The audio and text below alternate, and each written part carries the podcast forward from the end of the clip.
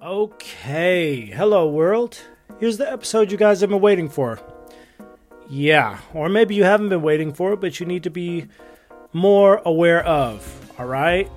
Of course, I'm talking about the Silicon Valley Bank debacle, man. It's been nuts. I mean, all the news stations from CNN, Fox, MSN, and shoot, even the article that was brought to us today by AP News have talked about this. So I, I think we need to cover it just for the fact that there's a lot of people being hurt by this failure, this letdown. And, well, you know, I wouldn't be doing it justice if I didn't cover it, man. Let's go. Welcome back to another episode of the Dragon Horse Podcast, y'all. My name is Cameron Bivens, the Dragon Horse himself, and your lovely host. All right, gonna take this one smooth sailing.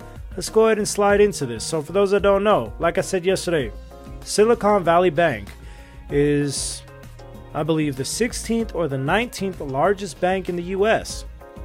In fact, they're saying it's the largest bank that has failed since the 2008 Great Recession. Okay, when there was a huge banking debacle where now banks had to follow these new host of rules and things of that nature, which, as we see from this example, it doesn't always work out the way we expected, all right?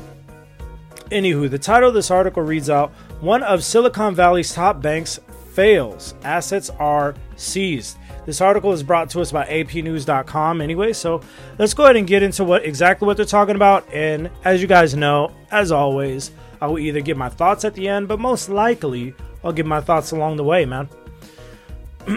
Excuse me. Regulators rushed Friday to seize assets of one of Silicon Valley's top banks, making the largest failure of a U.S. financial institution since the height of the financial crisis almost 15 years ago. Silicon Valley Bank, the nation's 16th largest bank, failed after depositors hurried to withdraw money this week amid anxiety over the bank's health. It was the second biggest bank failure in the U.S. history after the collapse of Washington Mutual in 2008. So, for those that don't know, what they mean um, by people going to the bank to get their money out is called a bank run. So, a lot of people saw that this company's stock was tanking. Okay, to and and granted, I want to give some background facts real quick. Um, you know, as you guys know, I pay attention to this type of stuff, and I saw some stocks tanking. You know, in the stock market, I was watching. I was like, why is this dipping so much further than the rest of the market? Why is this losing value so fast? So two weeks ago, the CEO, CFO, and CMO of this company allegedly sold off millions of dollars worth of shares in this company.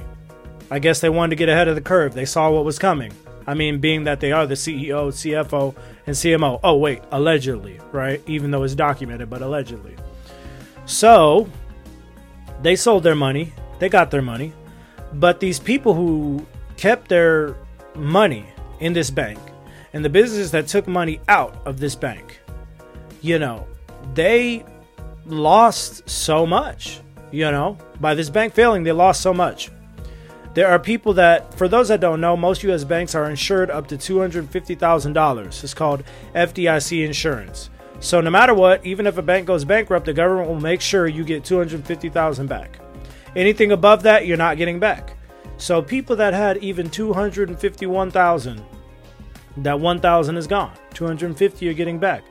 But there are businesses, multi-million dollar businesses. Okay 3 million, 4 million, 5, 6 million that relied on this bank to be able to pay salaries to their workers.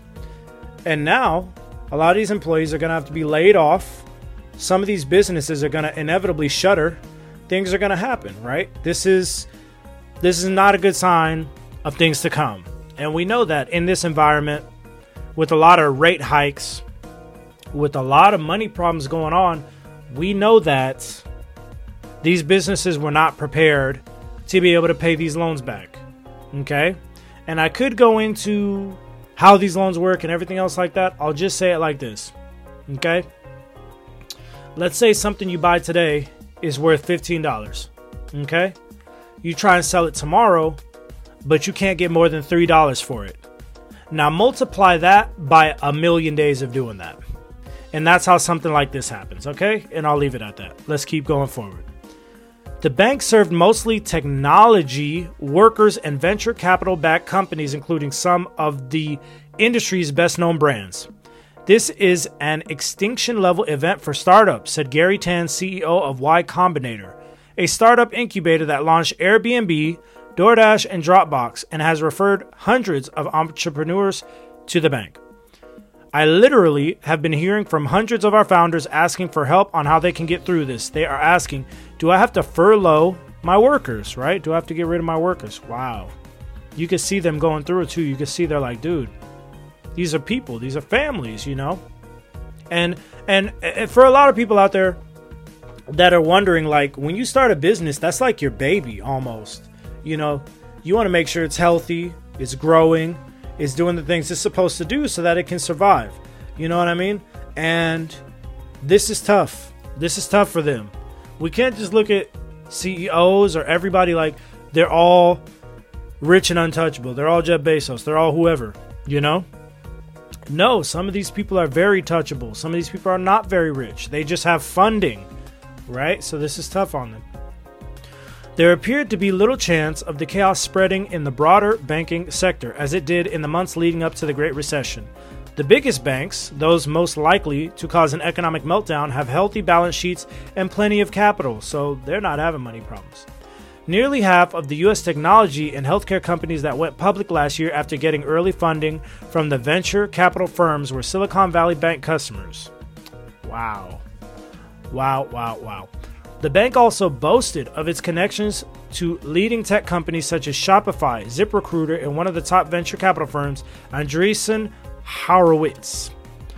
So, yeah, yeah, yeah. So it seems like this type of thing is really affecting tech companies more than any other type. I mean, that's tough. In fact, tech companies were long seen as like the gold standard, like the thing that couldn't go under, you know? So it's kind of crazy how this year, like, Meta, you know, the same company, Mark Zuckerberg and Facebook and such, has like fired people. Um, man, who else? Tesla, I believe, has gotten rid of some people, has cut the fat. Coinbase, which is like a really popular crypto firm, has also let go of some people. So there's there's been some firing, you guys. There's been some letting go. There's been some trimming of the fat, as they say in the business world, you know? So this is tough to hear. And yeah, it just seems like it's going to get worse. I hate to keep saying that because I like to keep things positive, but it seems like it's going to get worse. But if there is a positive light in this, most of the companies that people are familiar in banking with, such as Chase, which is one of the biggest banks in America, uh, Bank of America, Capital One, um, Wells Fargo, like these banks are fine, basically, is what they're saying, right? But, you know, this bank in particular, who lended out to a lot of customers, a lot of businesses that were its customers, no, it's going under completely to the point where the government has to step in. That's tough. That's tough. Internet TV provider Roku, which is a really popular company, was among the casualties of the bank collapse. It said in a regulatory filing Friday, sorry, the regulatory filing Friday, that about 26% of its cash 487 million to be exact was deposited at Silicon Valley Bank. They're not even going to see that money. That's tough. Roku said its deposits with Silicon Valley Bank were largely uninsured and it didn't know to what extent it would be able to recover them. Hmm. As part of the seizure, California bank regulators and the FDIC transferred the bank's assets to a newly created institution, the Deposit Insurance Bank of Santa Clara. The new bank will start paying out insured deposits on Monday. Like I said earlier, you guys, so people could get their money back. 250K of insured deposits or whatever, right? Then the FDIC and California regulators plan to sell off the rest of the assets to make other depositors whole. There was unease in the banking sector all week with shares tumbling by double digits. Then news of Silicon Valley Bank's distress pushed shares of almost all financial institutions even lower Friday yeah, I'm not going to bore you guys with any more of this. If you guys ever, ever, look, if you ever, excuse me, guys, man, I don't know what's going on with my mouth today. But if you guys ever want to read these articles I'm talking about, if you ever want to go through them, I always include a link to these articles at the bottom of my caption, at the bottom of the description, whatever you want to call it. Yes, I like to say that phrase just like that. Um, you guys can go through this, man. Um, you know, it's really financial. Uh, some people might even call it nerdy, might call it boring, but it affects us. It's, this is this is how it works. You gotta you you guys gotta learn about the money stuff, you know, even if it seems like it's hard to learn about, right? Because then you're ahead of the curve. You're ready, you know. But yeah, this is sad to hear about Silicon Valley Bank. So I guess they really have two options, right? Which is option one, they become insolvent, go bankrupt, like which is pretty much what it seems like is going to happen. Um, and therefore, a lot of these businesses that had all this extra money at that bank are going to go under. Period. Or or they can get bailed out by the government, right? In which case they can continue business and they can go ahead and make sure they pay back the creditors and the other institutions and businesses that they need to pay back and whatnot. But however, since the US government is still hiking interest rates, since the US government is still being a bit charitable with Ukraine, one may say, giving money out and such, they really don't have the money to just go ahead and give it to Silicon Valley Bank and bail them out.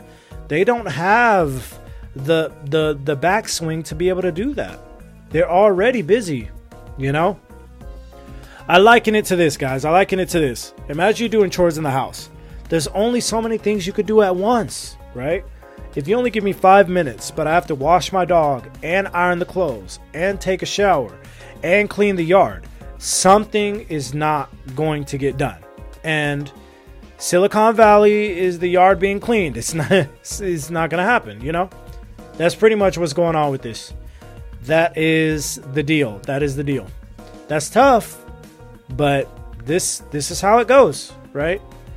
I I I would be remiss if I didn't say this. I do especially feel sorry for the people that um, trusted the people in charge of this bank and said, you know what? I'm going to put a bunch of my money in there. You know, because not all these people are businesses, right? Not all these people are, you know, not, you know, even the businesses that got hurt, even, like, they're not all big. So this is really going to hurt some people. Some people are going to lose their houses over this, their cars over this, their jobs over this. Families are going to hurt over this. Less food is going to be put on the table over this. This is tough. You know, even Roku, one of these big companies, R O K U, Roku, is talking about look, I put all this money in there, millions, so that I can pay my employees. Uh, you know, to the tune of, I believe they said 486 million 486 million is a lot of money, folks. Dang. You know? Because you can't run a business with that type of loss. With that type of money not being recovered. It's just it just can't happen. And as said before, you can only get 250k back. That's all that's insured through that deposit. So, what do you do with all those people that are like, look, I got to show up to work tomorrow well, there is no work. you know, I'm not saying Roku's going bankrupt. I'm saying for some of these other companies, yeah, there is no work tomorrow. Because there can't be any work without any money to be able to get work done. Doesn't operate on thin air, you know? It definitely doesn't happen out of thin air either. And nobody's going to work for free. So, that's that. That's tough. That is really tough. But we'll see. We'll see how this develops, you know? We'll see how this develops. And you guys can even check this out on YouTube. I think at this point, like I saw it, I saw it on Instagram. I mean, I didn't even I didn't check out the particulars like of this article and whatnot, but I saw this on Instagram. Like people were running to these banks to try and get their money out. It was you know because they're like, yeah, once these banks get once once these banks get their name changed and whatnot and everything else, like that's basically U.S. government property. I want to say, correct me if I'm wrong, U.S. government property. And the U.S. government's like, look, we got to sell these assets to pay these people back and some of these other creditors. And people are like, look, man, I just had my little, my little 300k in there. I didn't lose 486 billion like Roku. I just had my little 300k in there, you know. So let me go ahead and get it out. And you can't get it out, you know. You can't pay your house note. You can't do the things you was expecting you, your kid's college fund or something else. That's tough. That's tough. So Hopefully, this situation gets better, and if it does, I will be here to report it to you guys. This is difficult, and sometimes you guys know on this channel I like to leave off with like lessons learned or what we could do with this, but sometimes life just happens. You know, life just happens. life just happens. I mean, yeah, maybe the solution is spread your money out between different banks, 250k each insured. But look, you you can't run a company where you have to spread money out between like 30 different banks, not even knowing if all these banks are going to be able to handle the loans that you need and otherwise. It's impossible is my point, right? It's impossible to know. And it would be a logistical nightmare. So, this is tough. Nonetheless, we'll see what happens. We'll see, man. We'll see. Anyway, thank you guys for tuning in to another episode. As always, stay safe, happy, and healthy. And I will catch you guys in the next episode of the Dragon Horse Podcast. Love y'all. Peace.